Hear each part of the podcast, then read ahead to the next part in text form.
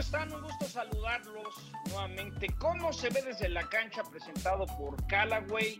Hoy tenemos al padrino, al primer invitado que tuvimos en el podcast de cómo se ve desde la cancha, Emiliano Grillo Mijalacables de Monday Night Football, que cuando no está haciendo eso, trabaja como golfista profesional.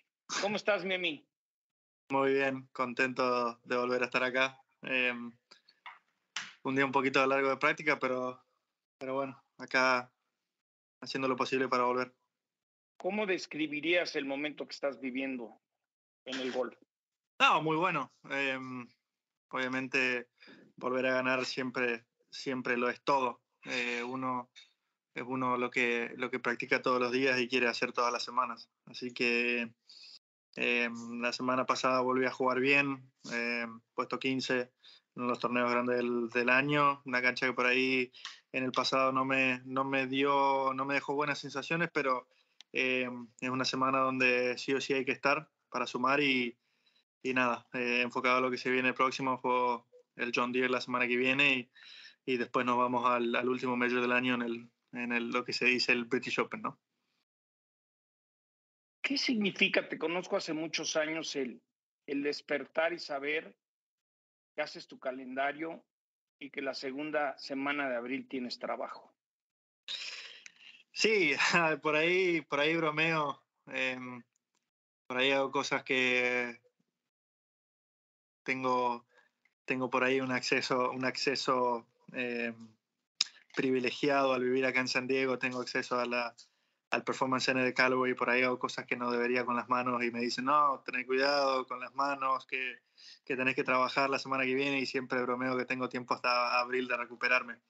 Es la, con eso quiero decir que es la semana más importante del año para, para nosotros los golfistas, o por lo menos es la manera que lo veo yo. Es la semana que, que siempre han sido jugar y, y, que ya hace un par de años que se, se viene escapando, que intento, pero, pero bueno, ya saber casi con un año de anticipación que voy a estar ahí es como que eh, es, uno, es uno de mis sueños siempre no solo jugarlo, sino también ganarlo. Pero siempre dije que si no lo puedo jugar, no lo puedo ganar. Así que eh, contento, de, contento de saber que vamos a estar ahí próximamente. Descríbele a la gente cómo es el Callaway Performance Center, cómo te ayuda, ¿Qué, qué es lo que cuando vas, que te checan o cómo es un poco la experiencia. Ah, es el paraíso. Eh, por ahí tenés dos formas de verlo, uno como uno desde mi punto de vista como profesional y otro desde, desde el amateur. Eh, te diría que desde el amateur es como, es, es, el, es, el, paraíso, entras ahí, sabes que vas a salir con 14 palos a tu medida, eh, que van a ser eh, específicamente para, para, para, vos. Cada uno, cada golfista es, eh, es muy distinto, usaría, usan palos distintos, drivers distintos, bolas distintas y, y saber que salís de ahí y salís con, con 14 palos a tu medida. En el profesionalismo por ahí es, un, es mucho más exigente eh, es mucho más personal de uno, más personal de uno. Yo voy ahí y trato de siempre tener los palos a, a mi medida y a mi estándar y, y, la verdad que nosotros en el, en, en el golf profesional somos muy, eh, muy metódicos, muy específicos, somos, somos muy exquisitos a la hora de, de, de, los palos, entonces como que constantemente está uno siempre viendo cómo mejorar, eh, por ahí cambiando los grips que, que, se van gastando mucho más que, que alguien que juega una o dos veces por semana. Así que eh, tengo ese privilegio al vivir acá en San Diego y saber que, que en 20, 30 minutos puedo estar ahí y, tener todos los palos eh, donde me gustaría tenerlos es, es, es algo que, que, a mí me ayuda muchísimo. Dime algo que, por ejemplo, muy técnico, que, que solamente ahí en el Performance Center de Callaway tuvieran arreglado, como darle un ejemplo a la gente. Ah, el, el, lo que se llama el, vos tenés lo que es el swing del palo, Uh -huh. Perdón, tenés lo que es el peso del palo y lo que se llama el peso del swing, que es el swing weight, o sea, uh -huh. en, en, inglés. Y hay una máquina muy específica que vos pones y te tira exactamente el swing weight. El swing weight es porque vos tenés por ahí tres condimentos a la hora de pesar un palo, que es el grip, la vara y la cabeza del palo. Hoy en día las cabezas del palo se pueden cambiar los, los pesos en 5 o 10 segundos, podés cambiar podés hacer que un palo sea muy liviano a que sea muy pesado. Pero hay veces que el palo puede ser muy pesado, el, el peso total del palo puede ser muy pesado, pero a la hora del swing puede ser liviano. Entonces, esas, esas mediciones eh, a mí me gustan. Yo no soy muy de mirar el tema del swing weight. Por lo general, el swing weight va en lineal de por ahí del hierro 9 más pesado al hierro 3 más liviano y van en, en, un sistema, en un, en un orden lineal. Yo por ahí a veces que mi hierro 5 por ahí es más pesado que mi hierro 9 y eso simplemente lo miro en cuanto al, al, al, vuelo de la pelota, al spin de la pelota y a la distancia que va la pelota. Y no lo, no lo miro tanto. Pero sí trato de ver que por ahí eh, los, el, peso no esté tan diferenciado entre el 8 y el 9 o el, o el, o el, o el 8 y el, y el 7, por ejemplo. Entonces son, son por ahí cosas muy específicas eh, que por ahí va uno viendo. Eh, cosas como hasta el peso del grip. Me gusta, me gusta controlar que siempre, siempre sea el mismo. ¿Qué, ¿Qué, estás usando de bastones? Platica la gente. Estamos hablando con Emiliano Grillo, cómo se ve desde la cancha, mi podcast presentado por Callaway. ¿Traes Paradigm? ¿Qué traes? Eh, sí, eh, la verdad que, que es un palo que, que me ayudó mucho este año. Eh, ¿Qué exactamente hay en el driver? No te puedo decir porque la verdad que eso es eh, bastante complicado. Eh, ¿Pero en qué te ayudó? De otros Callaway a este, ¿qué sientes que te, te, te, marcó diferencia? Sí, siento que por ahí el, al pegarle en el centro del palo, siento que la velocidad del palo no necesita ser tan alta como en años anteriores. Eh, okay. Obviamente eso es mucho, mucha tecnología por detrás. Eh, Callaway hace unas boquillas especiales que hace que la cabeza esté más cerca de la vara, ¿sí?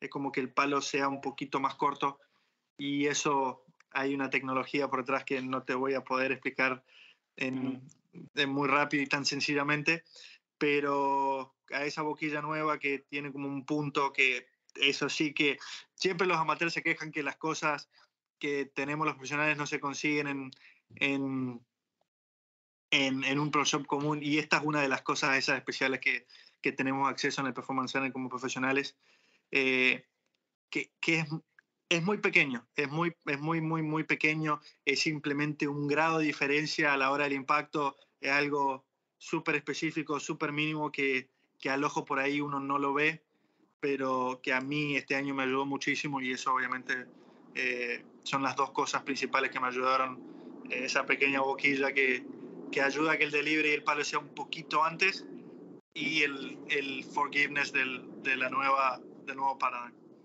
¿A qué atribuyes que Odyssey ahorita está de racha, el más usado en la PJ Tour? ¿Qué ha logrado Odyssey para ser el número uno ante otros muy buenos también? ¿A qué atribuyes que Odyssey ande tan bien? Los pots. Yo, yo personalmente me hice muy fanático en los últimos años del White Hot Insert que es la, la famosa cara blanca de, de Odyssey, eh, la sensación golpe a golpe es la misma siempre. Por ahí yo siempre toda mi vida jugué con, con pads blades, que son los comunes, por así decirlo, el pad que toda la vida usó Tiger. Eh, siempre, siempre fui muy de usar eso y siempre eh, con un mill face, con, con la cara con, con, líneas y que siempre el ruedo salía como para adelante y siempre, siempre rodando eh, con topspin, que es lo que uno por ahí busca con, con, el pad. Pero en los últimos años, cuando empecé a usar el White Hot Insert, me daba cuenta que el impacto siempre se sentía igual, siempre sentía igual, siempre sentía igual y, y la zona de impacto es mucho más grande. Y creo que eso ayuda mucho más a, a sobre todo a nivel profesional. Pero en lo amateur también es mucho más fácil y lo vas a sentir, hacer un, un swing tan corto, un swing tan parecido como los amateurs y los profesionales no es tan distinto del stroke, así que eh, se nota ahí la, la, la gran ayuda que, que, puede dar Odyssey a nivel profesional como amateur.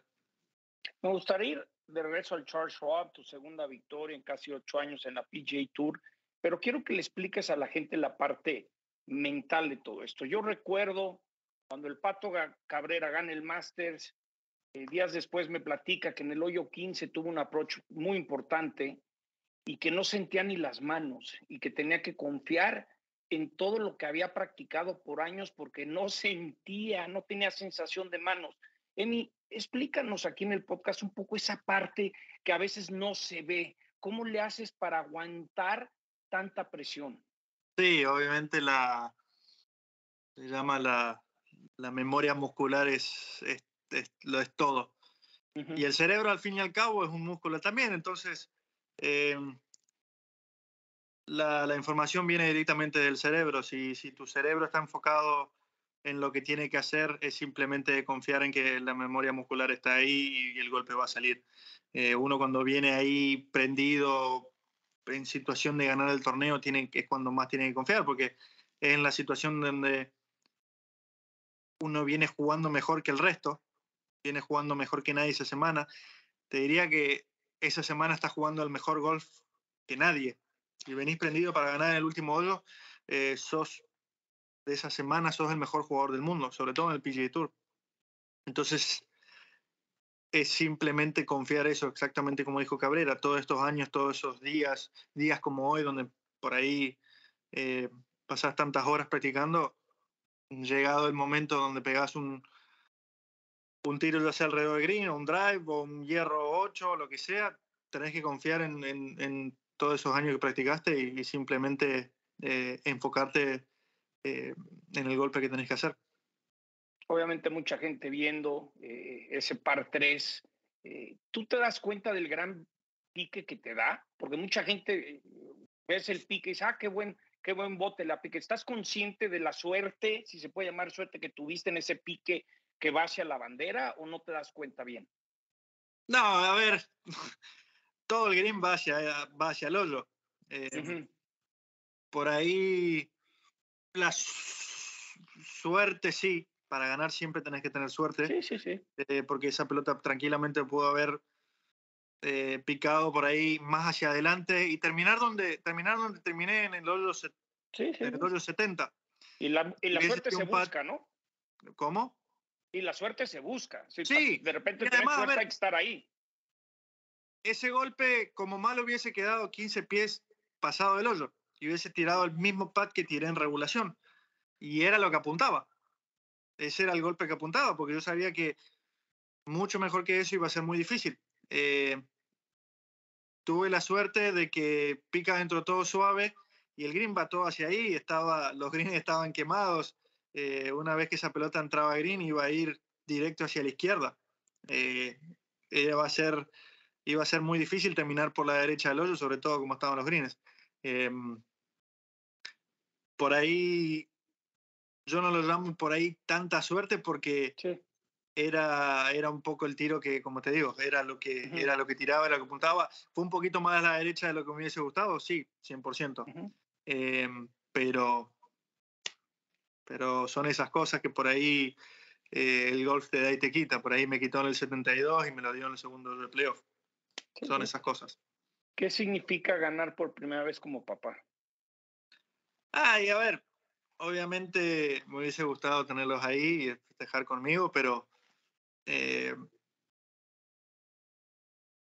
la segunda la segunda victoria fue más importante para mí por el año por los años que esperé pero en el sentido de que si hubiese perdido en el playoff o no hubiese ganado o, no hubiese ido a playoff y hubiese quedado segundo en, regulación no hubiese cambiado nada. O sea eh, son esas cosas. Aprendí a que el golf pasó a tercer plano en mi vida. Em, y es como que, em, lo dije el mismo día, si, si hacía doble y, y, no ganaba el torneo iba a estar todo bien. Eh, sentía, que, sentía que estuve cerca, que estuve ahí, que por 71 hoyos gané el torneo y simplemente faltó un hoyo más. Y con eso me hubiese ido y me hubiese ido al Memorial con, con con más ganas de las que fui y quizás hubiese sido por ahí otra la historia. Em, y por ahí hoy no estuviésemos acá sentados hablando, tampoco me hubiese ido en mi nuevo juguete a platicar. Son esas... a ver, es lo que te quería preguntar. Este automóvil que está como diríamos en México, poca madre. Está muy simpático, está muy original. Cuéntanos un poco la historia. ¿Por qué ese es el que te dan o qué? Explícale a la gente. El torneo hace unos años dio, dio este incentivo, esta... También es un poco de marketing por parte del torneo, es decir, tenemos este premio al ganador. Y gran marketing. Y la, y la verdad que, y la verdad que, yo contento, obviamente. Eh, y es algo que, que, el turno acostumbra, los torneos no acostumbran a tener algo especial para el ganador. Siempre, obviamente, tener el título y tener el trofeo ya de por sí es súper especial, es lo que uno aspira. Pero eh, sé que abro la puerta del garage y está ahí y, te, vienen todos estos recuerdos a la memoria, la verdad que lo hace súper especial.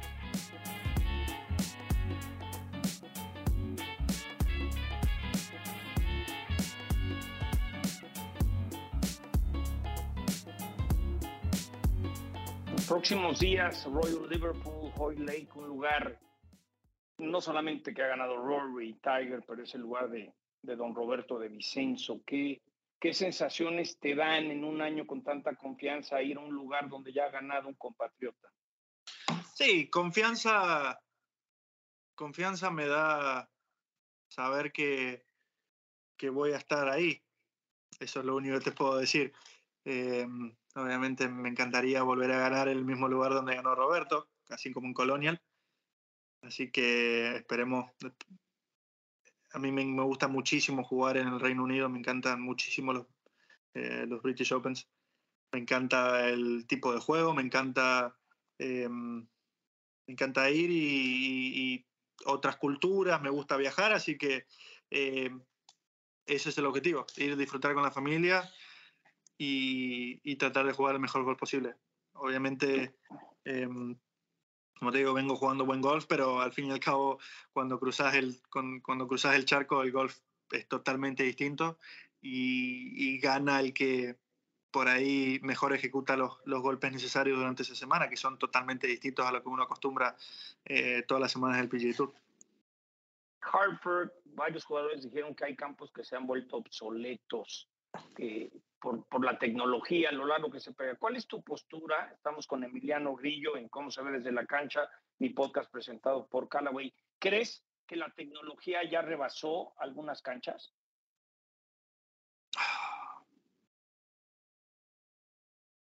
No sé si la tecnología de por sí de los palos.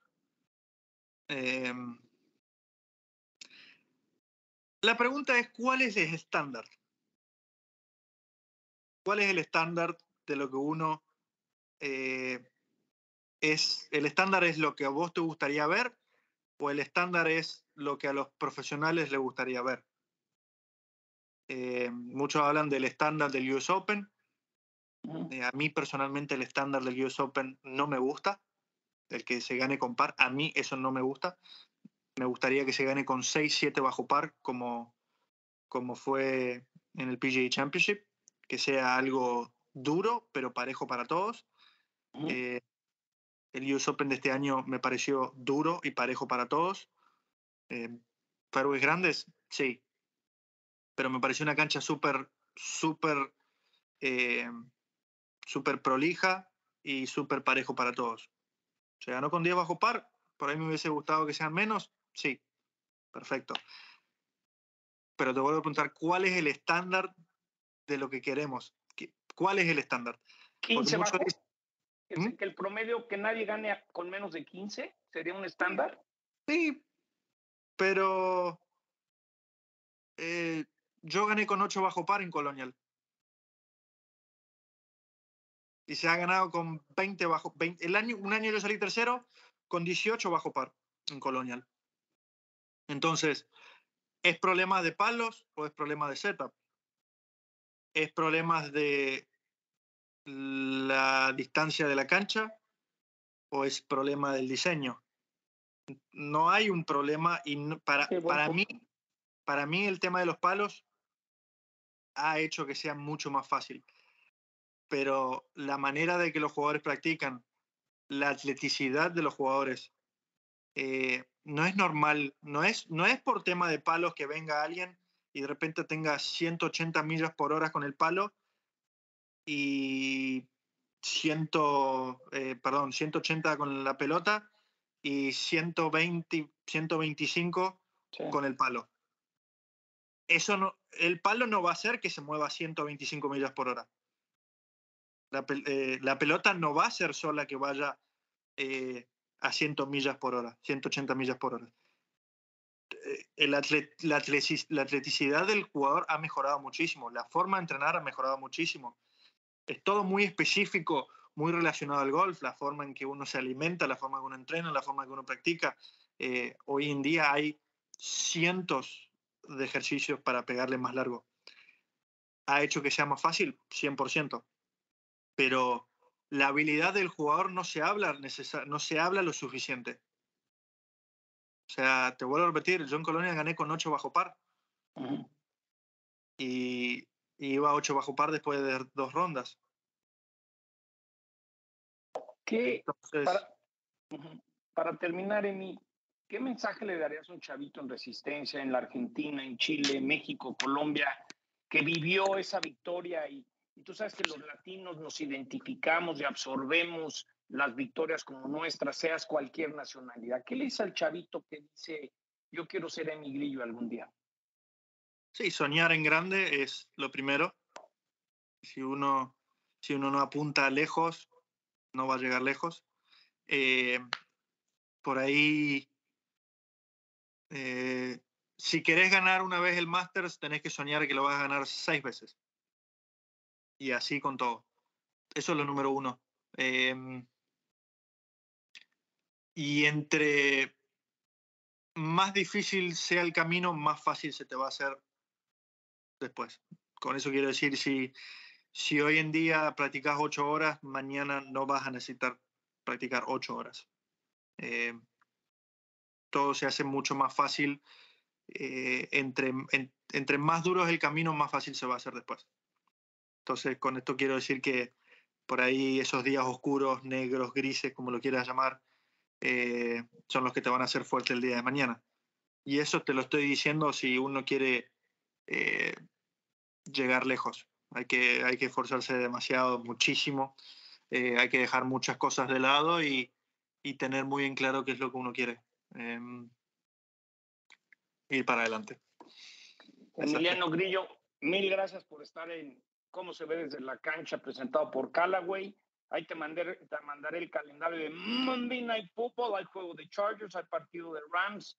Cuento la anécdota que una vez hicimos un partido en Tampa, se rompió el lente de la cámara, era mi asistente Emiliano Guirillo, lo agarraron, le dije, usted está con Sockley, córrale al camión y traiga el lente y tengo que decir que lo trajo en menos de cinco minutos y siempre estaremos agradecidos. Emi, te mando un abrazo, gracias por estar en mi podcast. El hecho de que ganes eh, mucha gente lo disfrutó porque sé que te has partido la cara para regresar, porque lo más fácil es conformarse y cuando de repente dices, ay güey, está difícil ganar y volver a ganar, respeto, te mando un abrazo. Gracias Johnny, placer siempre.